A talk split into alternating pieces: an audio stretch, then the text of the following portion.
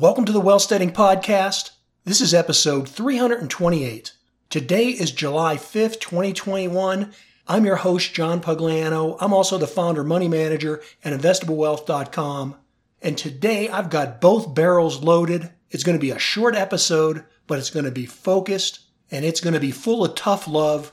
So here we go. First off, I want to announce that today is the Independence holiday being celebrated here in the United States.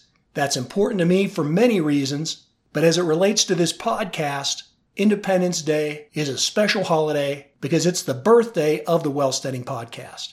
I started this podcast on Independence Day back in twenty fourteen, and so this is the seventh anniversary of the show. I really appreciate all of you that listen to the show on a regular basis, and especially those of you that have either been here since day one, and I know you're out there because I constantly hear from you.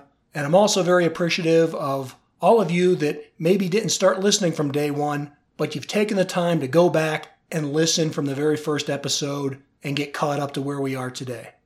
I'm so very blessed to have the audience that I do. I know that your time is important to you, and to think that you're willing to spend that with me is really heartwarming, and it's the bottom line of ultimately why I do this podcast. It's a labor of love for me. And I know that I don't produce the amount of content that many of you want to hear. You know, given my other responsibilities and the time that I have available, I do try and at least get out critical episodes to you. And I'm really going to give it a shot as we go into this eighth year of podcasting to create some additional, very short format content. We'll see how that goes. In fact, I guess before I even do that, let me know what you think. Would you like to have more content, even if it's just a smaller amount of time, maybe, you know, a five minute, uh, ten minute content? I know most of my shows now, I think they're only averaging somewhere in that fifteen to twenty minute segment. And I think I could produce more content if I limited that down to maybe about five minutes. So if that's something you're interested in, please let me know. If there's no interest, I obviously won't waste my time doing it. Now, as far as our seventh anniversary here at the Wealthsteading Podcast, the show was initially founded on my ten wealth building principles. Those original ten episodes, along with all the other content that's been produced over the years, is archived at wealthsteading dot com. And specifically in reference to those first ten episodes, if you scroll to the bottom of the website's page, you should see a little drop-down menu that says categories. If you click on that and then click on the very first category that comes up, it says ten wealth building principles. Click on that drop-down menu, and that'll take you directly to those first ten episodes. They're actually listed in inverse order, so it'll take you to number ten first, but you can scroll down through those, and all ten episodes are there. They are available, and they are still as valid today as they were seven years ago when I recorded them, because they were based on my over thirty years' experience of building my net worth, and specifically investing in the stock market, because that's primarily how I did build my wealth. Now, as far as the anniversary topic of today, I really want to focus on the first wealth-building principle, which is wealth is freedom. And let me back up here a second, too. I'll digress for a minute to say that I'm going to focus on the first wealth-building principle, and that's not necessarily because it's the most important, because these ten principles, they're like the Ten Commandments. The most important one is the one that you're having a problem with. But if I did have to pick out, say, the two top or maybe the three top wealth-building principles of those ten, I would say for most people, the most important one is the second wealth-building principle, which is live debt-free. Most people are a slave to their debt, and they can never build wealth because they can't control their spending. So if you're not a voracious saver, then the second wealth-building principle is the most important one to you. And then, again, to generalize, if I had to pick the second most important wealth-building principle for the average person, it would be wealth-building principle number three, which is production is the source of wealth. The reason that is so critically important is because most people are looking for the easy way out. They're trying to get rich quick overnight. They're looking for that one career or that one job or that one cryptocurrency or the one lottery ticket or the one stock or the one futures contract, whatever it is, you know, that one thing that's going to hit a home run and make them a millionaire overnight. Well, in most cases, that never happens. And generally for people that do get that overnight success, whether it's winning the lottery or making that one-trick pony investment, Or in the case of someone like a celebrity that starts earning that million dollar plus salary, well, you know what happens to those people. In a lot of cases, they still end up going bankrupt. The only true source of wealth is production. You have to be productive in your skills and abilities, and that's whether you get compensated for those as an employee or as an entrepreneur. It all comes down to you producing value. There's no shortcuts. There's no secrets. It's generally hard work. So overall, I'd say that those are the two most important wealth-building principles for most people, and you have to approach all of this as if it's a lifestyle and not just some fad diet. Ah, but I digress. Anyways, let's focus on today's seventh anniversary key wealth-building principle, and that's the first wealth-building principle, which is wealth is freedom. That's a principle that you really need to absorb and think about, and I want to emphasize it today because I hear so many people that are in the liberty movement or the freedom movement or various other type of political or anti-political groups, and they all talk about freedom, they all talk about liberty, but for the most part, in my humble opinion, it's mostly just talk, because the bottom line to freedom is wealth. And the more money you have, the more freedom you can buy for yourself. You're calling the shots. You're the captain of your own ship. You're the boss of your own life. You're the boss of your own enterprise.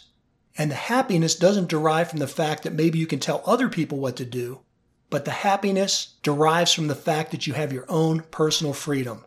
You can live where you want to. You can associate with the types of people you want to. You can get up every day and live your life under your own direction. And so when you're talking about freedom, unless you're really talking about increasing your net worth, then I think you're just running your mouth. Because the bottom line is that wealth is freedom. And that's true regardless of the political situation you're living under. Whether it's Russia today or the former Soviet Union, or whether it's North Korea or China or Cuba, or living in the United States or Guatemala, wherever you happen to live. The bottom line is, is that the more wealth you have, the more freedom you have. And so when I hear people talking about all the platitudes of freedom and liberty, my eyes gloss over and I quickly become disinterested because the only path to freedom is wealth. And so that all comes down to what is your net worth. And simply put, your net worth is adding up all of your assets.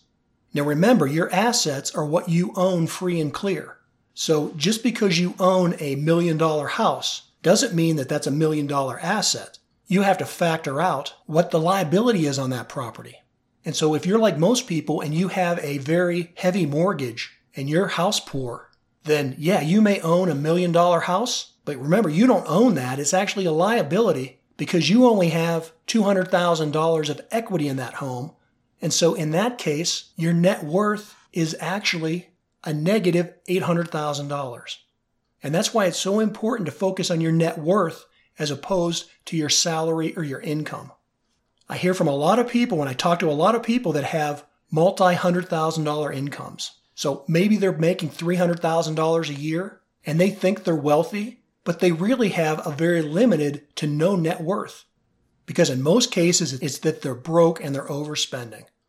Let me give you an example about that person that has an extremely high income. Let's say they're making three hundred thousand dollars. That's almost five times what the average household in America is making. So three hundred thousand dollars is a significant income. But let's put that in perspective. Let's say that you're making three hundred thousand dollars and you think you're doing so good because you have a million dollars saved up. Well, on paper, from a financial statement point of view, that looks good. But from a wealth-steading perspective, it isn't. Because think about it. While a million dollars is a significant amount of money, to the person that's earning three hundred thousand dollars, that's only three years of income. In a lot of cases, it's less than three years of income because a lot of people that are making three hundred thousand dollars are spending three hundred ten thousand dollars or three hundred twenty thousand dollars or three hundred fifty thousand dollars. That's how people get themselves in this debt spiral and they can never build wealth. And so you should think of your savings and your net worth as your long-term emergency fund, because that's exactly what it is.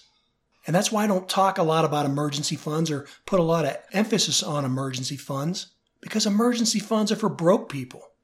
Yeah, if you don't have any money, you need to do that baby step, that Dave Ramsey thing about saving up your first one thousand dollars. And then you need to work on having one month or two months or three months of expenses saved up for your emergency fund.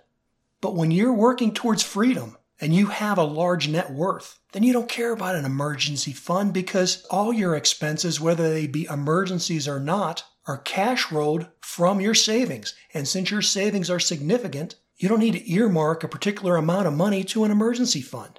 Ah, but I digress.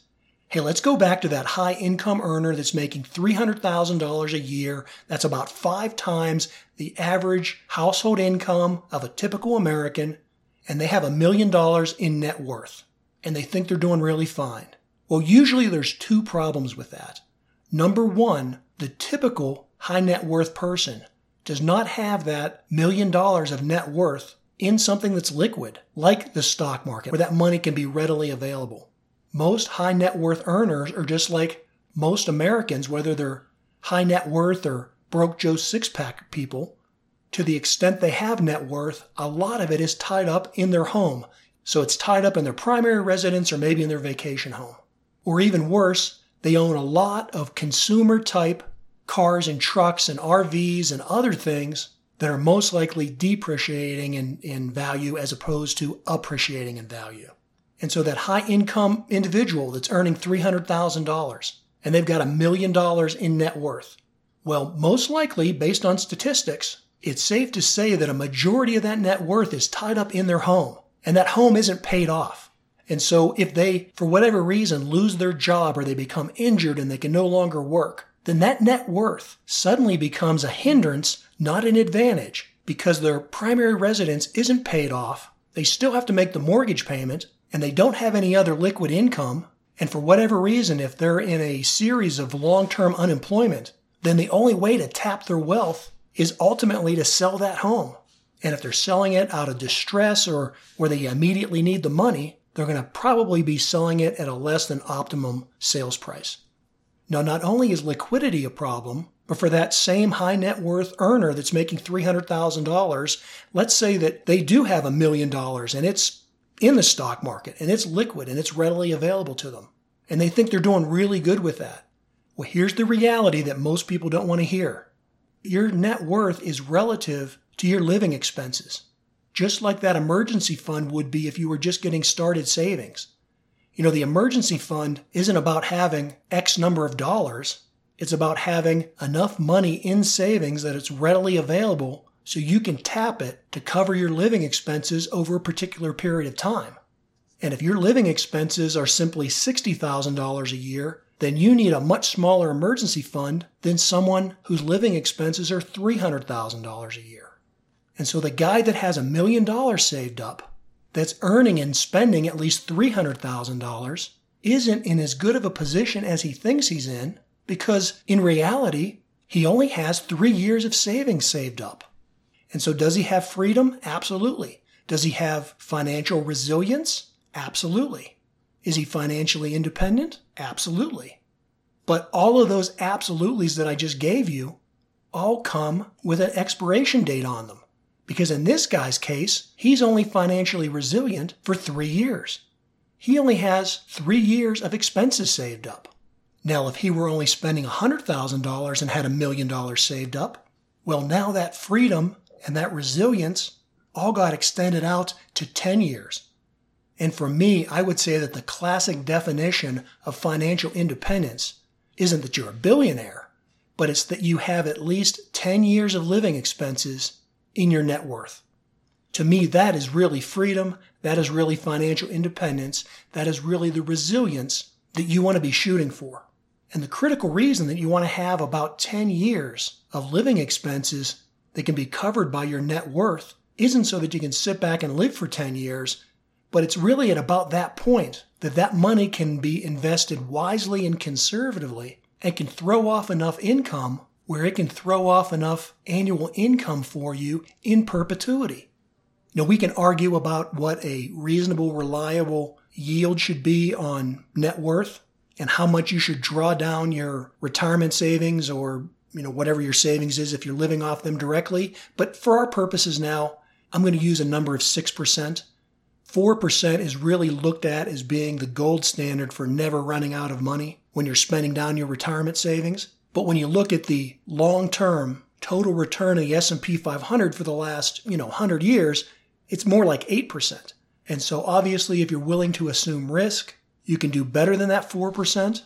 Uh, but on the other hand, as I mentioned, your net worth is not only represented by what money you have invested, say, in the stock market, but it's also, in the case of most people, primarily invested in their homes.